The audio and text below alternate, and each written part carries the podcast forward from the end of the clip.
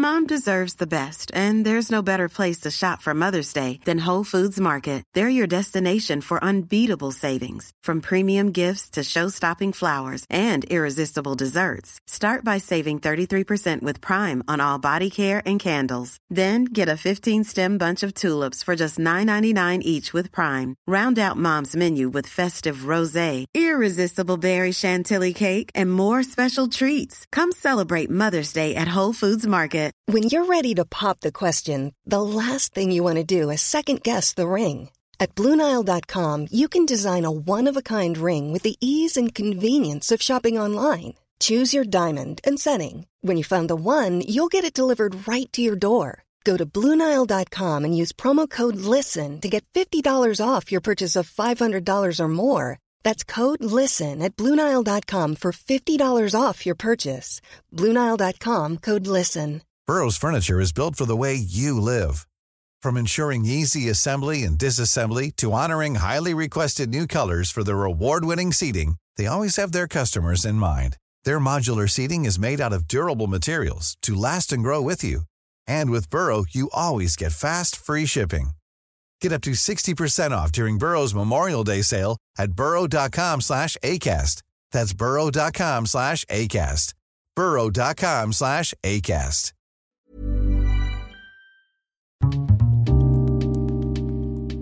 Det här programmet handlar om en noga utvald bok och ett samtal med dess författare.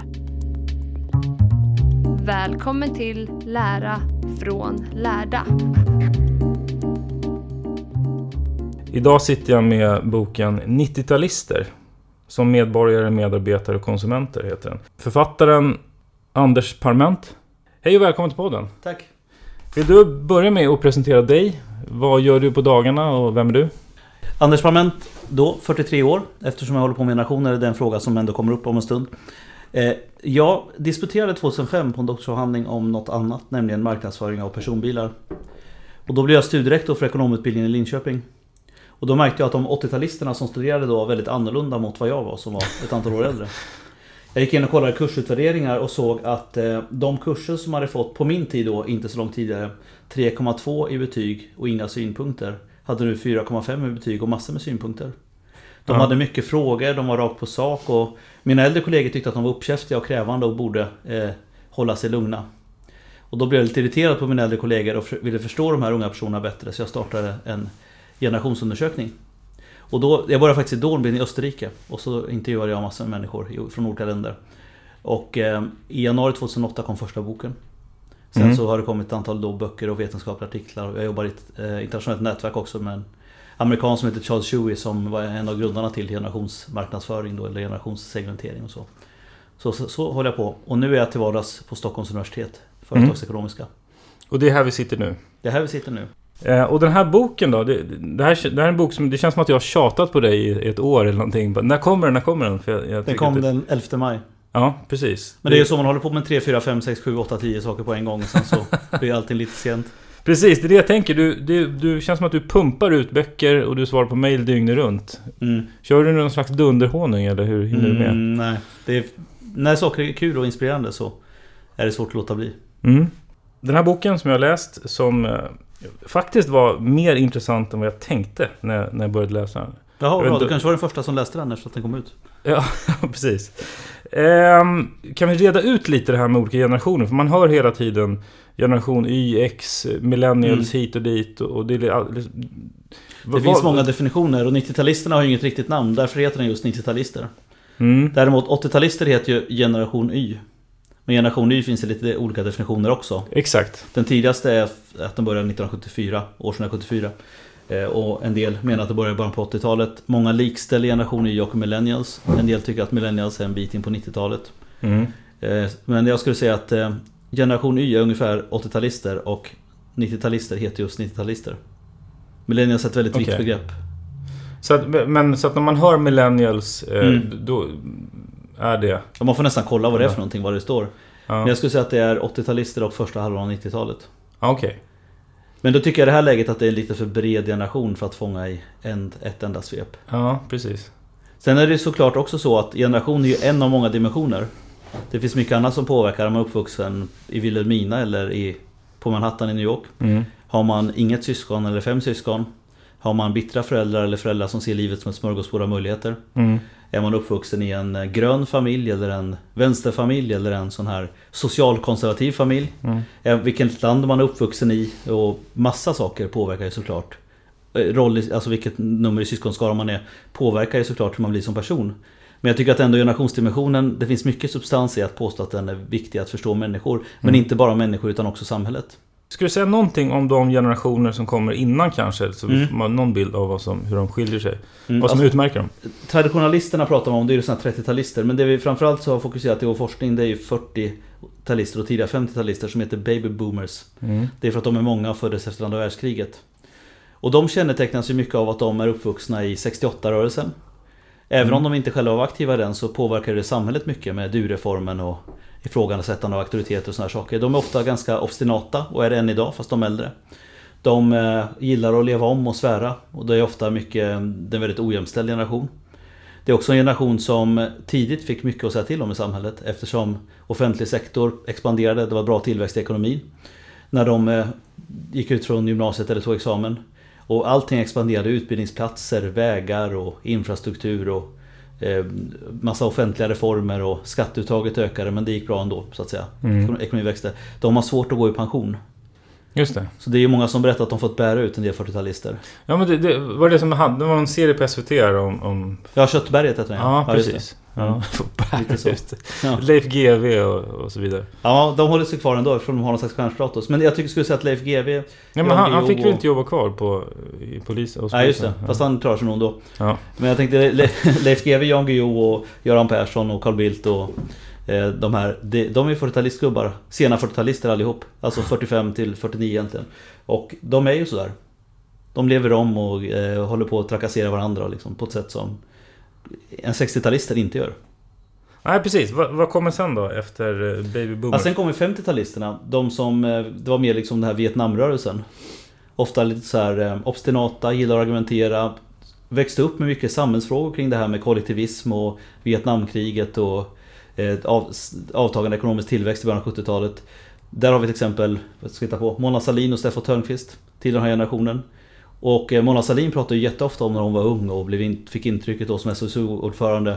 Alltså av hennes värderingar sattes väldigt tydligt i den åldern hon var ung. Och det som förenar generationsforskningen egentligen, det finns ju både sociologer och psykologer och ekonomer som studerat det här. Det är att perioden 16 till 24 år, det är då ens värderingar sätts. Mm, precis. Så efter det så påverkas man inte så mycket i sina grundläggande värderingar.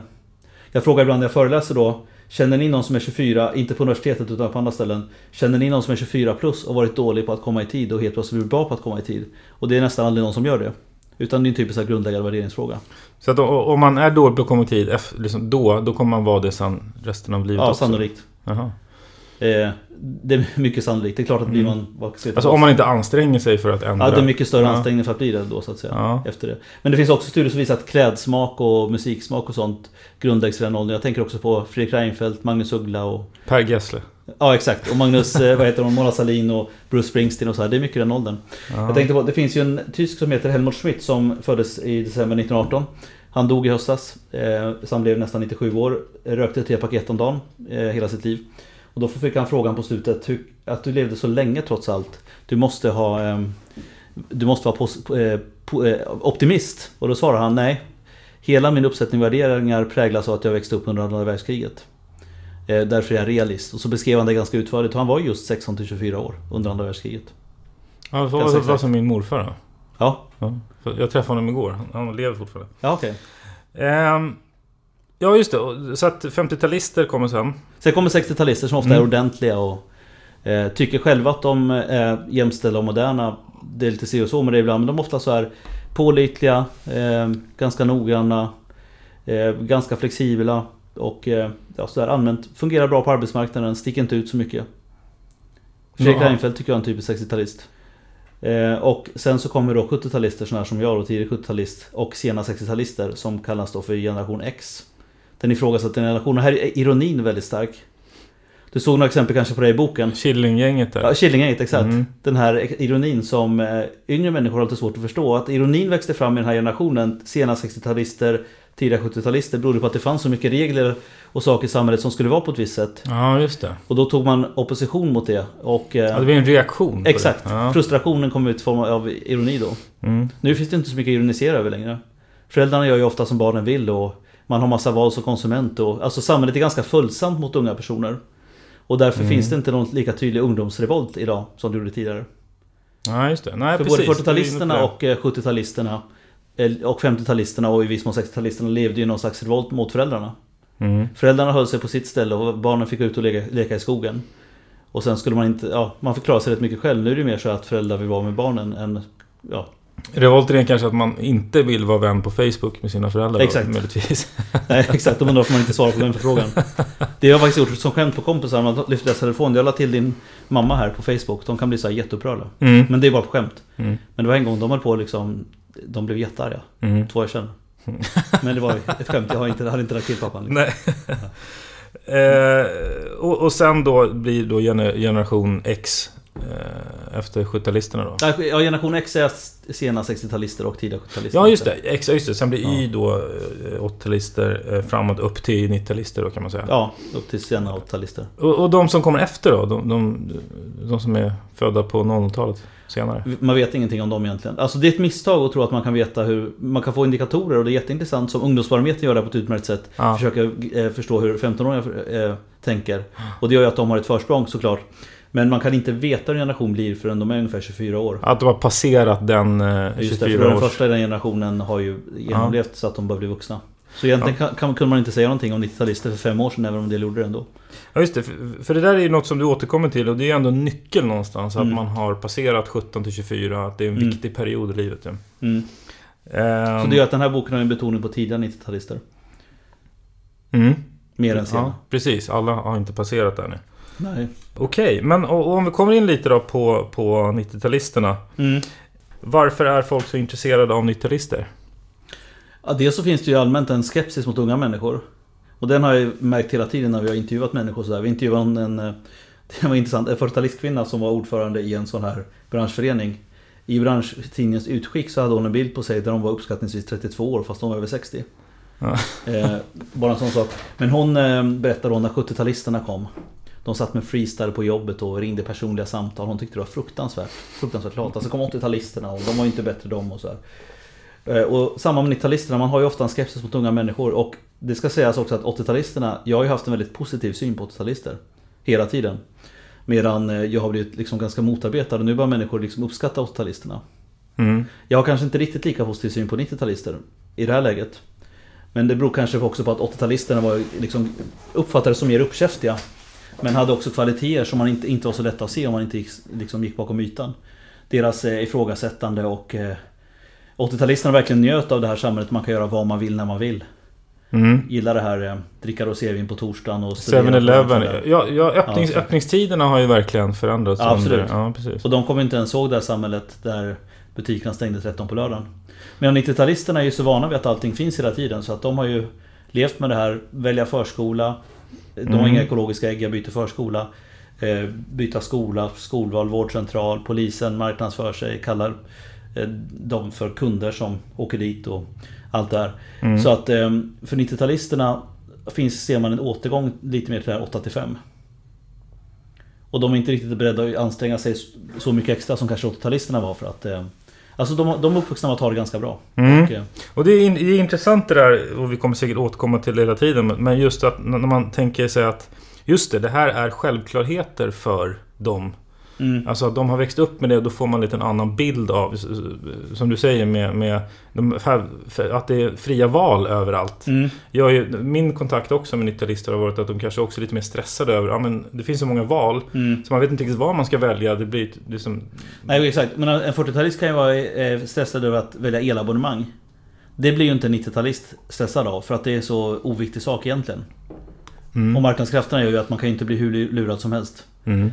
Men de viktiga valen, där håller jag helt med dig alltså. Vilka umgås man är med, var bor man någonstans, vad studerar man, vad jobbar man? Sådana val blir ju extremt viktiga för en 90-talist.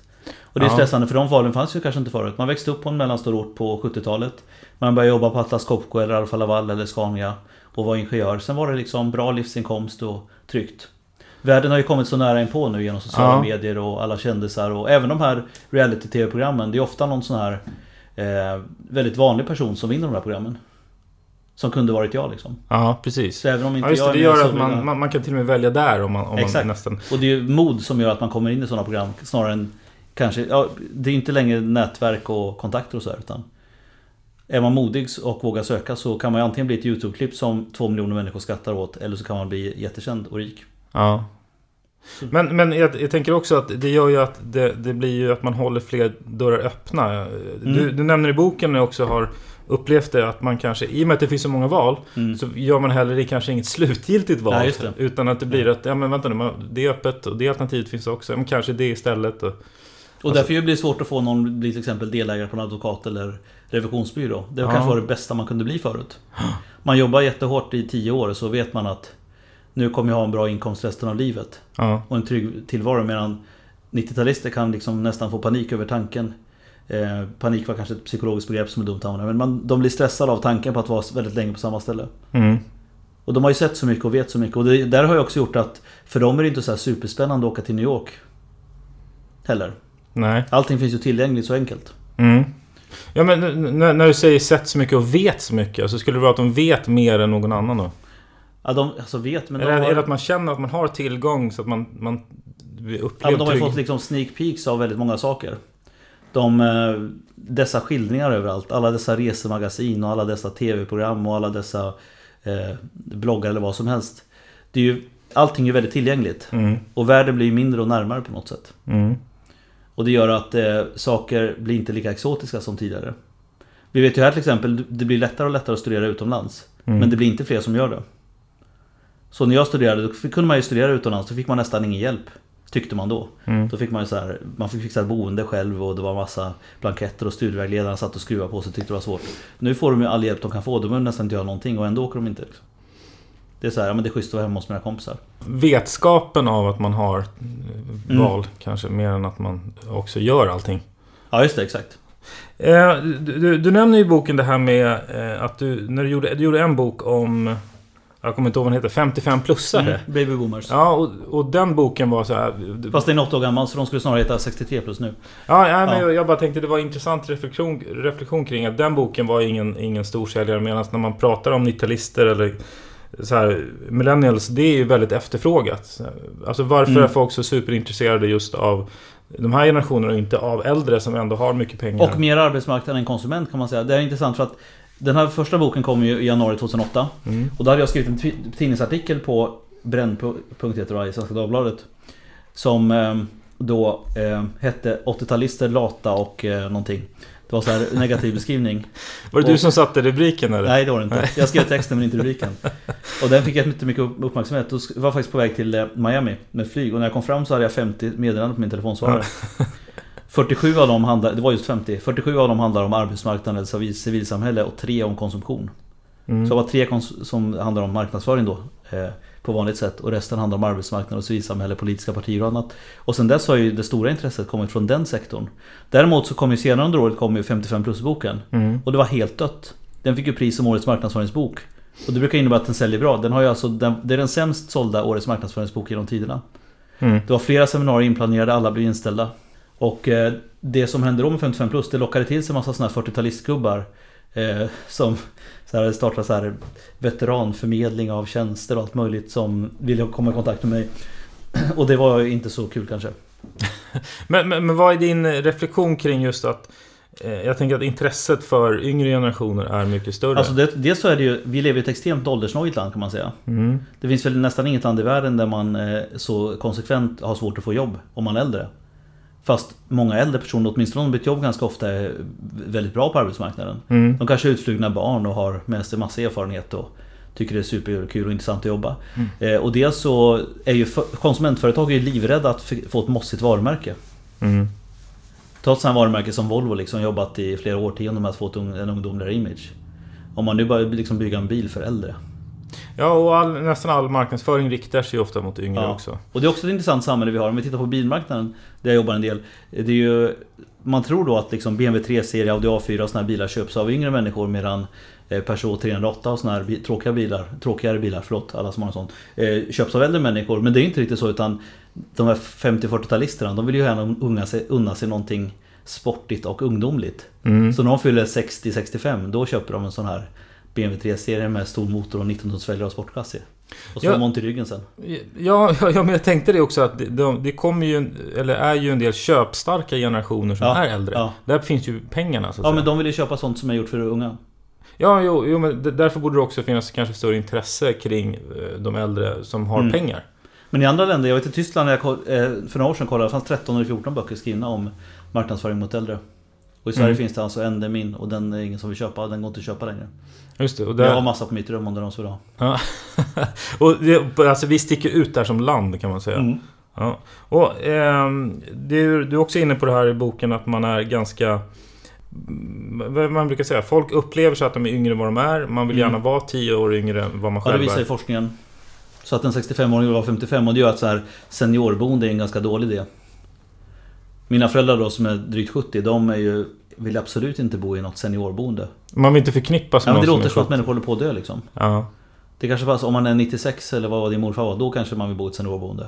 Ja. Men när man är 65 då känner man sig som 55. Och dessutom blir ju äldre provocerad. Jag vet- inte hur många intervjuer med Alf Svensson jag har hört när han säger att han känner sig som 35 och sådär. ja. Inte den senaste nu då i söndags, men alltså för några år sedan.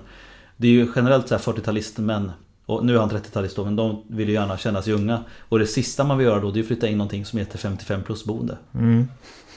Så här jättestora knappar till hissen och Precis. nivåanpassat. Och dessutom är allting handikappanpassat ändå, vilket är bra både för äldre med rörelsehinder och för de som har barnvagnar. Så att behovet är inte så stort som det kanske skulle vara i Grekland där det inte finns några trottoarer. Ska du säga någonting om det här med hur gör man när man studerar en generation? Liksom, hur, hur Mm. kan man säga någonting om en generation? Vi brukar studera på fyra, eller tre nivåer egentligen. Dels är det samhället, samhällsvärderingar, kollektivism kontra individualism, stora samhälleliga händelser. Till exempel Kennedymordet, Palmemordet, Berlinmurens fall, Estonia, ehm, 11 september. Sådana saker som påverkar en hel, ett helt samhälles värderingar och förhållningssätt. Mm.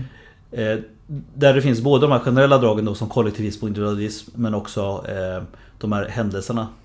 Som till exempel krig och sånt där då. Och när du säger studera dem, det är alltså hur folk upp, förhåller sig till dem eller uppfattar det eller minns? Eller? Ja exakt. Dels, att, dels de generella dragen, det är någonting som ingår i själva analysen av samhället. Vad Mm. det präglas av då, kollektivism eller individualism till exempel. Urbanisering tror jag är ett tema som kommer komma framöver för att det är så Någonting som skapar en så oerhört stark polarisering i samhället. Mm. Eh, Men de här specifika händelserna, det visar också många studier att när man är ungefär 17-24 år eller 16-24 Det är då man har starkast minnen av de här händelserna Och det är också då det påver- man har bäst minnen av vad som hände när det här ägde rum och man påverkas mest i sina värderingar.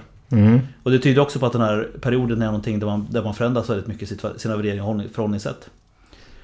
Det vill Precis. säga eh, Berlinmurens fall påverkar en 18-åring mer än en 50-åring helt enkelt.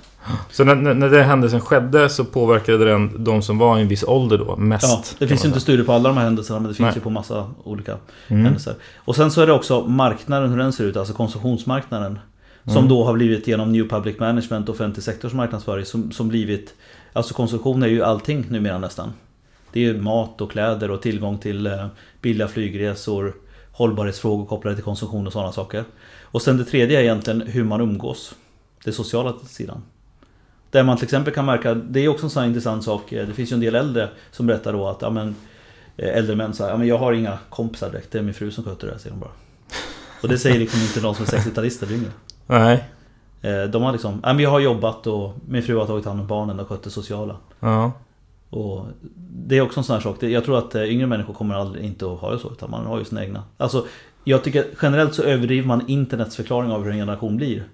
Men som ett sätt att hålla igång sociala kontakter så är det extremt viktigt såklart. Ja. Det finns inga studier som egentligen visar att 90-talister är så mycket mer digitaliserade än 80-talister. Nej. Jag har några tabeller i boken också, en undersökning från Australien och det är nästan i princip ingen skillnad eh, på 80 och 90-talister. Jag tänker mig att är man född 1970 eller senare så har man levt med datorer hela sitt liv egentligen. Haft i Mm. eh, skolan. Men däremot så påverkar det hur man umgås. Det här med att hålla igång sociala nätverk och li- LinkedIn och alla sådana saker. Just det. Ja, och, och sen är det ju här i stora drag. Jag menar, det finns ju säkert Absolut. de födda på 30-talet som är, Ja, ja, tar till sig saker och ting snabbt också. Ja. Eh, men... eh, Och sen alla de här tre sakerna då, alltså samhällets, eh, samhället generellt med stora händelser och marknaden, hur den ser ut och den sociala delen, de påverkar då en individs värderingar och hur man blir som medarbetare och, eh, eller som, ja, och som konsument. mm, Och medarbetare blir man ju också mer och mer som konsument eftersom arbetsgivare i vårt varumärkessamhälle jobbar med eh, att skapa erbjudanden. De försöker locka till sig vissa medarbetare genom att bygga ett starkt arbetsgivarvarumärke. Och då ser, ser man det nästan som ett erbjudande på kon- konsumentmarknad. Vad får jag om jag jobbar där? Just det, det är en ny, ny syn på, på Mm. arbetet. Ryan Reynolds here from Mint Mobile. With the price of just about everything going up during inflation, we thought we'd bring our prices down. So to help us, we brought in a reverse auctioneer, which is apparently a thing. Mint Mobile unlimited premium wireless. Ready to get 30, 30, bit to get 30, bit to get 20, 20, 20, bit to get 20, 20, bit to get 15, 15, 15, 15 just 15 bucks a month. So, Give it a try at mintmobile.com slash switch. $45 upfront for three months plus taxes and fees. Promo for new customers for limited time. Unlimited more than 40 gigabytes per month. Slows. Full terms at mintmobile.com. Many of us have those stubborn pounds that seem impossible to lose, no matter how good we eat or how hard we work out. My solution is PlushCare. PlushCare is a leading telehealth provider with doctors who are there for you day and night to partner with you in your weight loss journey. They can prescribe FDA-approved weight loss medications like Wagovi and Zepbound for those who qualify. Plus, they accept most insurance plans. To get started, visit plushcare.com slash weight loss. That's plushcare.com slash weight loss. Wow. Nice. Yeah. What you're hearing are the sounds of people everywhere putting on Bombas socks, underwear, and t-shirts made from absurdly soft materials that feel like plush clouds. Yeah, that plush. And the best part? For every item you purchase, Bombas donates another to someone facing homelessness. Bombas. Big comfort for everyone. Go to bombas.com slash ACAST and use code ACAST for 20% off your first purchase. That's bombas.com slash ACAST. Code ACAST. Ja, eh, och eh, vi kan väl eh, komma in på det. Hur, hur är, hur, vad utmärker 90-talister då? På, när det gäller konsumtion så är de ju bortskämda med väldigt många valmöjligheter. Mm. Jag tänker på en sån här liten men ändå sak som att de här internationella kläd... Alltså Zalando och Asos och sådär. Först blev det fri frakt i England eller hemlandet, Zalando och Tyskland. Sen blev det fri frakt i hela världen. Eller fri- frakt i hela världen. Sen blev det fria returer i England, i Asos fall. Nu är det fria returer i hela världen. Så man kan köpa 30 plagg och skicka tillbaka 28. Mm. Och allt, alla dessa bytesrätt, långa öppettider eh, och sådär. Man har ju extremt mycket möjlighet som konsument. Men, men, men när du säger att de är bortskämda, alltså vi alla Absolut. utnyttjar ju det. Men det eh, kommer ju mer naturligt för en ung person som har med sig det här från början. Mm, så det är egentligen det som, ja, precis, att de är man tar ju med sig vana. saker, exakt, och man tar med sig saker mellan olika sektorer. Ja. Alla generationer är vana vid att till exempel hotell håller bra service. Mm. Om man ställer sig och skriker i en hotellreception så får man ju liksom en halv eller hel natt gratis. Mm. Och så har det varit ganska länge. Men det här kundtänkandet i alla olika områden. Mm. På förskolan och i skolan och eh, ja, offentlig sektor. Eh, ja, studier, vi märker det på universitetet nu, liksom föräldrar hör av sig och Just det, synpunkter på nämnde det. studiegång. Och allt det här är ju liksom ett, ett samhälle där man alltid är kund, där man alltid har massa valmöjligheter och man alltid kan rösta med fötterna och gå någon annanstans. Mm. Och det är kanske här också det finns en intressant poäng. Eh, Jag brinner ju ganska mycket för de här frågorna med landsbygd kontra storstad. Mm. Och där man, kan man verkligen se att mindre orter har ju tappat mycket eh, under de senare åren. I, i, I vadå? Ja, invånarantal och aktivitet och politiker har inte gjort så mycket åt det medan större städer urbaniseras Ja. ganska kraftigt. Och det gör ju att de här valmöjligheterna blir liksom mycket färre på en liten ort.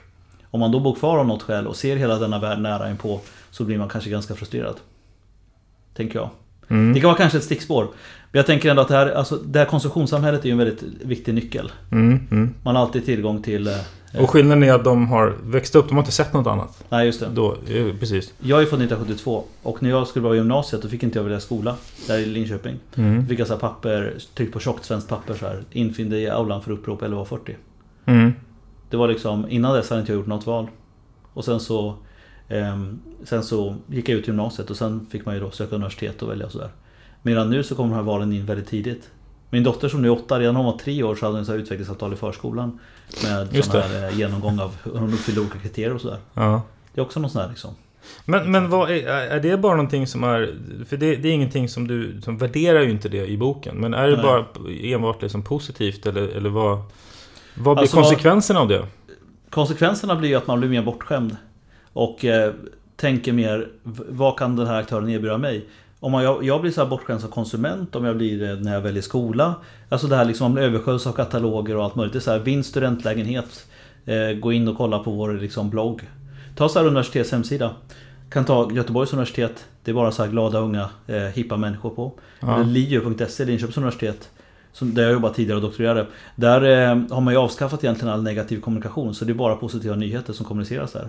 Får, får de bara skriva positiva Ja saker? men det är ingenting sånt här om att eh, vi har problem med eh, en utvärdering från Högskoleverket. Utan det är mer liksom bara pumpa ut så här. Aha. Vi har fått forskningsanslag, våra eh, högsta studentnöjdhetsfaktorn. Aha. Och såna här saker. Okej. Och som en kollega sa där att det är svårt att underkänna studenter på tentorna för att vi har ju lovat på hemsidan att uppfylla alla deras drömmars mål. Aha, oj.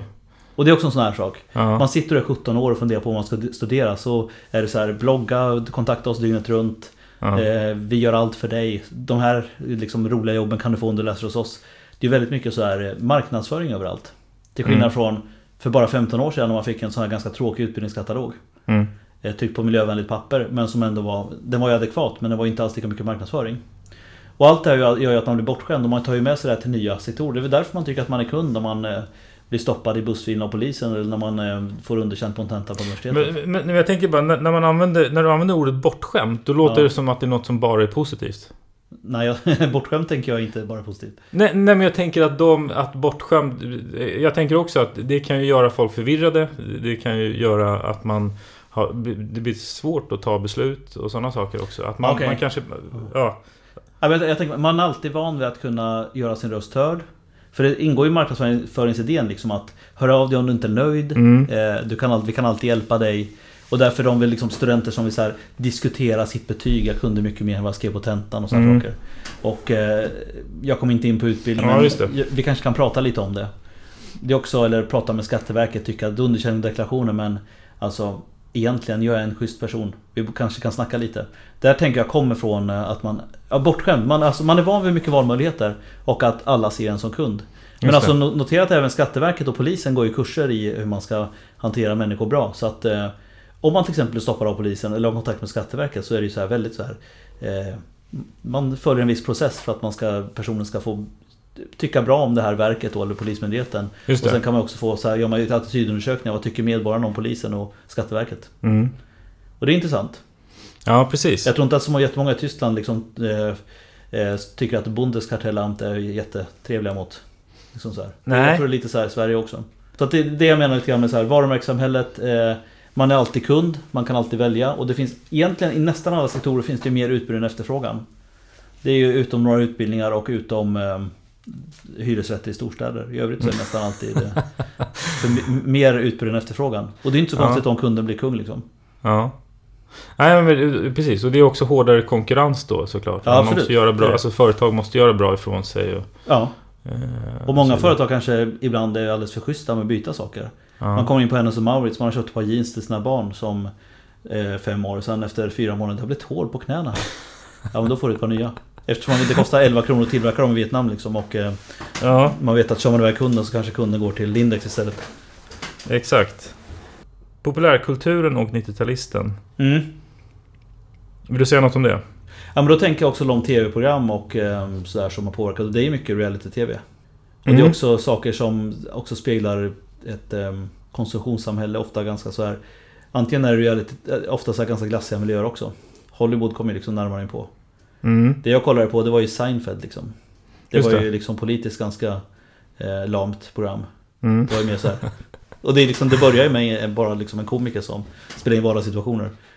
Sex and the City däremot har ju påverkat 80-talisterna mycket. Ja, Eh, och, eh, där, och så finns det ju massa andra program då som påverkat 90-talisterna. just det. Och, och så att de kommer närmare också via sociala medier. Och liksom man Ja kan men också i och följa... med att de här... Eh, I och med att man, alltså vem som helst kan söka. Och ja. det kan vara som helst kungarna på Tylösand eller Big Brother. eh, ja, det och- kräver ingen... Det är ganska låg tröskel. Ja jag exakt. jag. Det Mm. kräver mer liksom mod och att man lite, gärna får lite liksom sticka ut på något sätt. Mm. Antingen vara lite weird eller liksom skriva ett väldigt eh, märkligt brev. Och då tänker produktionsbolaget att det här var en skön karaktär. Det kan vi säkert klippa upp någonting dramatiskt så vi får mycket tittarsiffror och reklamintäkter.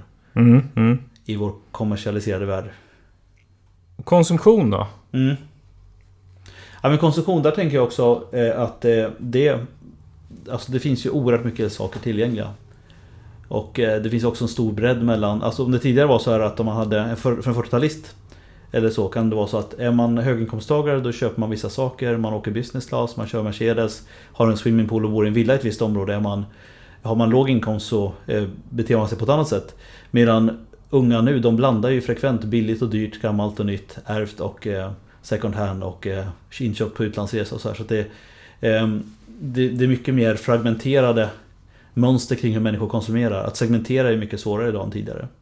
Man Alltså, kan ha alltså att segmentera för företag, varumärken och Ja, så segmentera kunder. Ja. Så att demografisk profil säger ju inte så mycket längre kanske om hur en konsument eh, konsumerar. Eller inte alls lika mycket som tidigare. Nej, just det. Man kan ju vara jätterik och eh, inte ha någon bil till exempel. Eller ska man vara jättefattig och köpa jeans för 4000 eller 3000. Mm. Men samtidigt så blir ju det som blir... Samtidigt så lever vi i en värld där det finns alldeles mycket marknadskommunikation. Det är svårt att nå fram. Vilket gör såklart att personliga relationer och att ha ett starkt varumärke blir ju väldigt viktigt. Mm. För det visar ju också studier att mjukvaran alltid är viktigare än hårdvaran. Om jag kan välja mellan en fräsch butik och eh, trist personal eller en trist butik och eh, bra personal så Mm. väljer jag ju den med de bra medarbetarna. Mm. Trots att vi lever i en estetiserad värld. Men företag gör ju kanske oftare misstaget att man mäter mer hur saker ser ut än hur de upplevs och känns. Mm.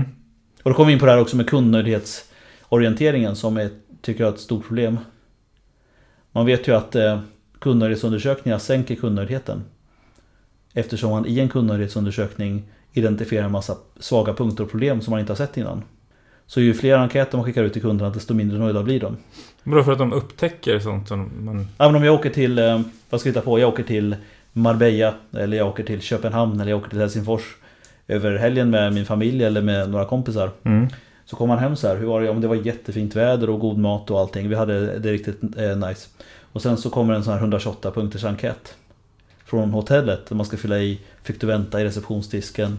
Var det eh, lagom varmt i poolen? Fanns alla tv-kanaler du vill ha? Fanns alla eh, eh, produkter på rummet när du skulle eh, göra ordning på morgonen? Ja. Eh, var spegeln ren? Alltså, ja, allting sånt där. Fick du de här frågorna och de här frågorna i receptionen? Blev du informerad om vårt bonusprogram? Efter eh, 100 sådana punkter då kanske man hittar 3-4 saker som man inte hade tänkt på tidigare. Ja, just det. Om inte annat så tog det tid att fylla i den enkäten. Och då blir svaret om man får låga resultat man skickar ut en enkät till. Och så blir kunden ännu mindre nöjd. Ja just det, jag var, jag var i Tyskland för några veckor sedan. Då bodde jag på ett nytt hotell varje natt. Bara så här vanliga medelklasshotell. Mercure så här heter de. Mm. Och då, inte nog med att jag är liksom medlem i deras kedja och bor ganska ofta på deras hotell. De ska ju fråga varje gång och då ska de också skicka två påminnelser också. Det blir liksom ganska tjatigt. Mm. Efter några nätter. Ja. Kopplat till det du sa här med att man, liksom, man köper gammalt och nytt och, och Mm. dyrt och billigt. Att, Mm. att det här med stat, alltså vad som är status Ja. har lite grann eh, vänts, eller liksom, vänts upp och ner kan man säga. Eller Absolut, det, det har dels- förändrats. Alltså dels är det kontextberoende. Det beror på vem man är. Det kan ju räcka med att kolla i Stockholm. Kanske en sak som är sta- status på Kungsholmen kanske inte är det på Södermalm. Mm. Men i Solna och etc. Men det kan också vara så att Jag tänker också att eh, beroende på vilka man umgås med, i vilket sammanhang man finns. Och nu har det i och för sig varit så ganska länge att kanske till exempel en stadsjeep är mer status i en krets än i en annan. Mm. Jag kan tänka mig att till exempel är man, jobbar man på Miljöpartiets kansli så är det kanske inte så jättepoppis att ha en BMW X5 och en V8. Nej. Men eh, däremot så är det massa andra saker också. Hur man klär sig och vad man äter och vad man är. Alltså det är väldigt många saker som är status. Men någonting som verkligen är status nu. Det gäller kanske inte bara 90-talister. Det är också att kunna styra över sitt liv också. Ja, det är status. Ja, det är status. Ja, det var, det var ett, till och med en, en som faktiskt är 90-talist som sa det. Att ja, men, men drömmen det vore ju att ha ett, ett jobb där man själv kan bestämma när man jobbar. Eller något Ja. Eh, han såg det som ett mål. Ja. Uttryckte det så. Kanske därför är det så svårt att få jobb på universitet nu.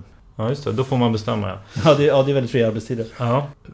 Hur hur ska man då tänka kanske som om man jobbar med marknadsföring eller kommunikation då? Att, att det är svårare att veta då vad som blir Mm. hög och låg efterfrågan. Alltså man ska nog släppa, jag tänker också den här räckvidd och effekt, de här klassiska sätten att mäta på. Jag tänker så här 1973, man bodde i Eskilstuna 81% räckvidd på Eskilstuna-Kuriren. Den kanske har 67% idag. Mm. Men det är ju mycket, det är ju ett helt annat brus det kommer. Mm, Då kanske det fanns nyhetsbulletin på jobbet, Eskilstuna-Kuriren och sen TV1 och 2.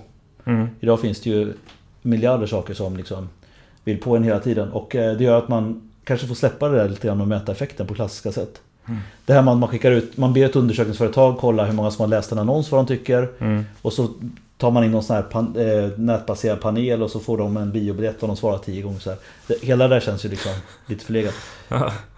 Eh, så att... Eh, jag tror att man måste jobba, man måste släppa kontrollen lite grann. Och komma på kreativa kul saker att göra istället. Och lägg märke till också två saker. För det första, de mest framgångsrika företagen, tre saker om de mest framgångsrika företagen i världen egentligen.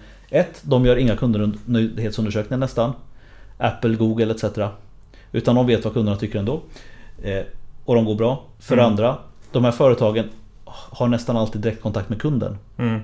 Alltså alla som har kundkortsprogram, alltså Club Clas, Clas Ohlson, ICA, Hennes & Mauritz etc.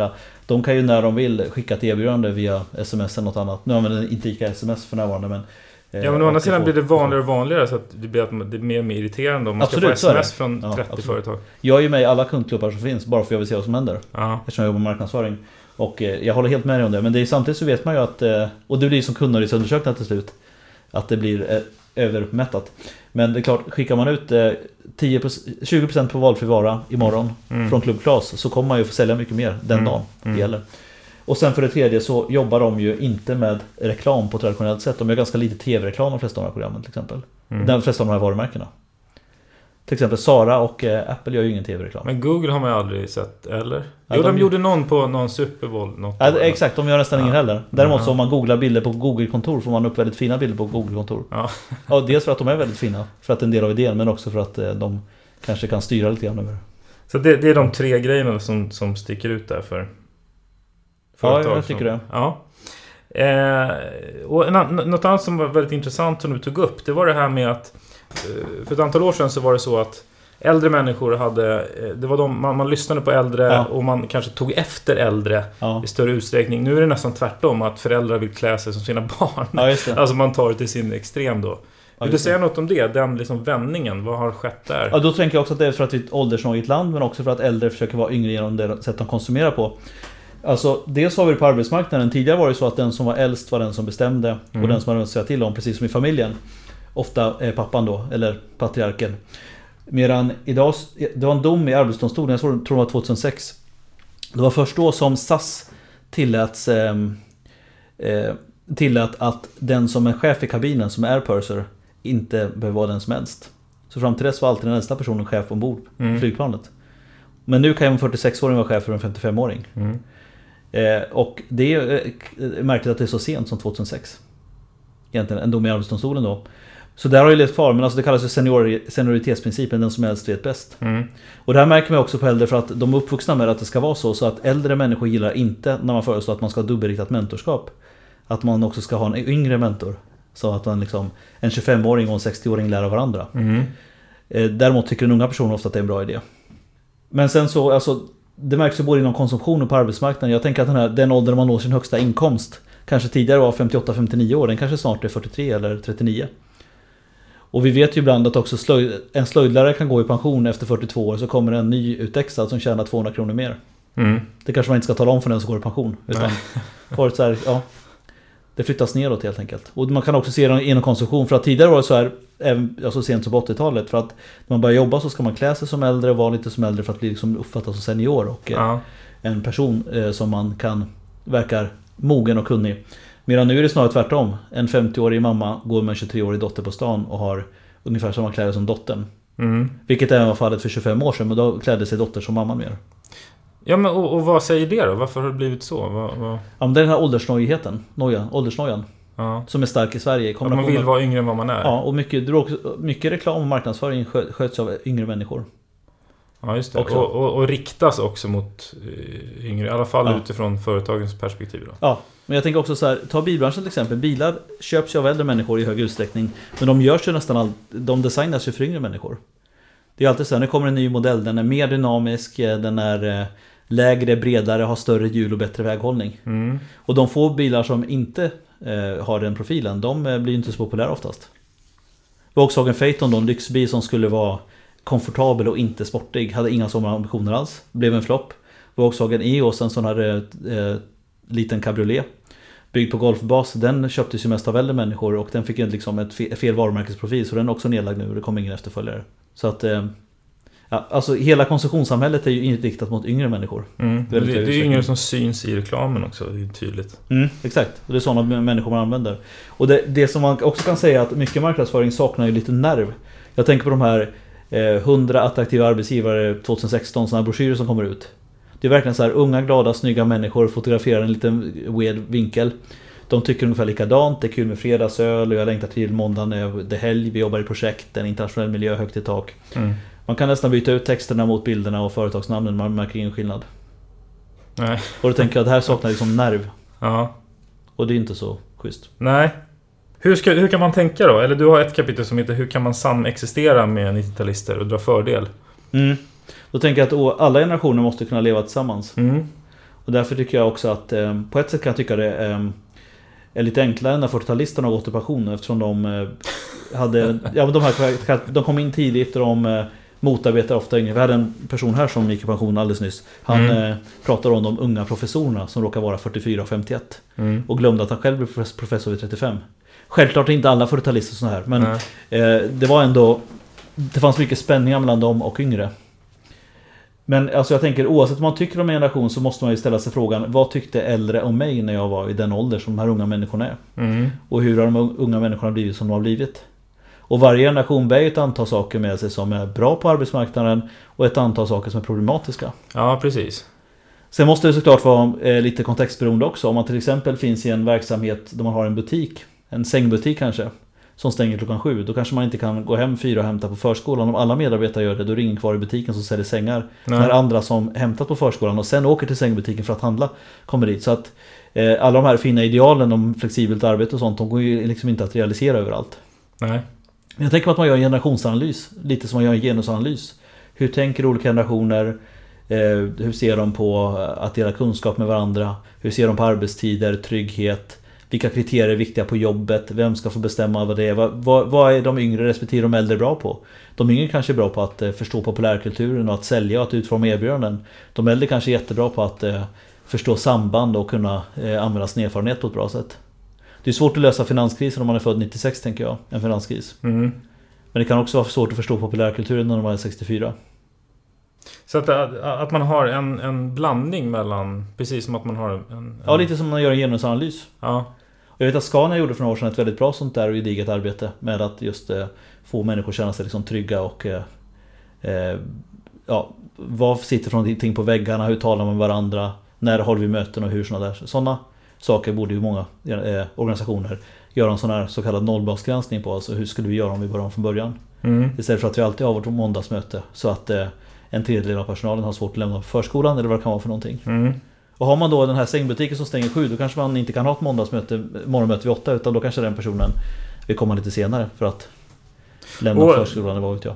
Återigen som vi började med så är ju... Alltså vilken generation man tillhör är ju bara en faktor av flera. Absolut. Så att, Ja. Man kanske inte heller kan dra för långtgående slutsatser. Att ah, men du är 90-talist så då, gör, då tänker du så här, så här, så här. Nej men det, men det är precis samma sak man säger så här, men du är eh, Jaha du är ensam barn, då är det sådär eller jaha ja du är från Medelpad Eller Nej, du är från Gävle Alltså alla sådana där endimensionella analyser blir dåliga Mm. Men om man har eh, god förståelse för Jag jobbar ju med den här dimensionen Mm. Men jobbar man med 5-6 dimensioner till så kanske man kan, till slut kan få ganska Mm. bra sätt att få människor att jobba tillsammans Precis. Men jag kan tyvärr inte bidra i alla Nej. Eh, är det några bitar som du, du känner är eh, extra viktiga som du vill att vi ska ta upp?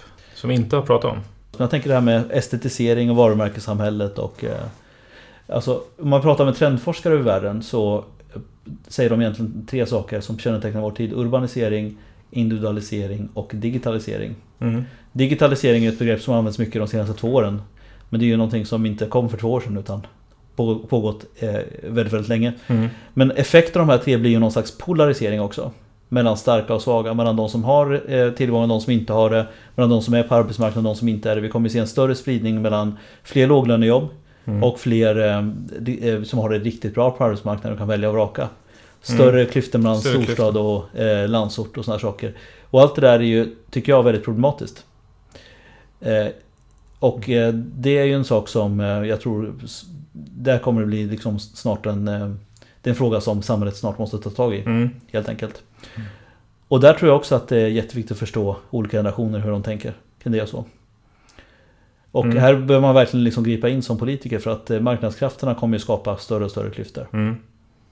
Urbaniseringen skapar ju verkligen en sån här eh, skillnad mellan stora städer och småorter. Där vi kanske blir mer lika varandra i stora städer över världen än skillnad än vad man är inom ett land egentligen. Precis. Och Sverige har en ganska otacksam geografi på det sättet. Eftersom det på en del ställen är väldigt långt till en stor stad. Mm. Det finns en skola till exempel utanför eh, Sälen i Malung-Sälens kommun som har tre elever. Oj. Till exempel. Och det är bara ett exempel på liksom hur glest befolkat Mm. Sverige är till delar. Så det tänker jag är en stor utmaning. Mm. Det får bli ett... eh, Kanske Det blir nästa ämne. bok. Exakt. Den är redan på gång så. Ja, den är det? Ja. Okej. Eh, ja, men spännande. Jag eh, rekommenderar boken för den som är intresserad av, av eh, generationer överlag. Och, och eh, som jag sa innan, den var eh, bättre än vad jag trodde. Ja, bra. Det är ett bra betyg. Ja, det är det absolut. Eh, tack för att du var med i podden. Tack, kul att vara med.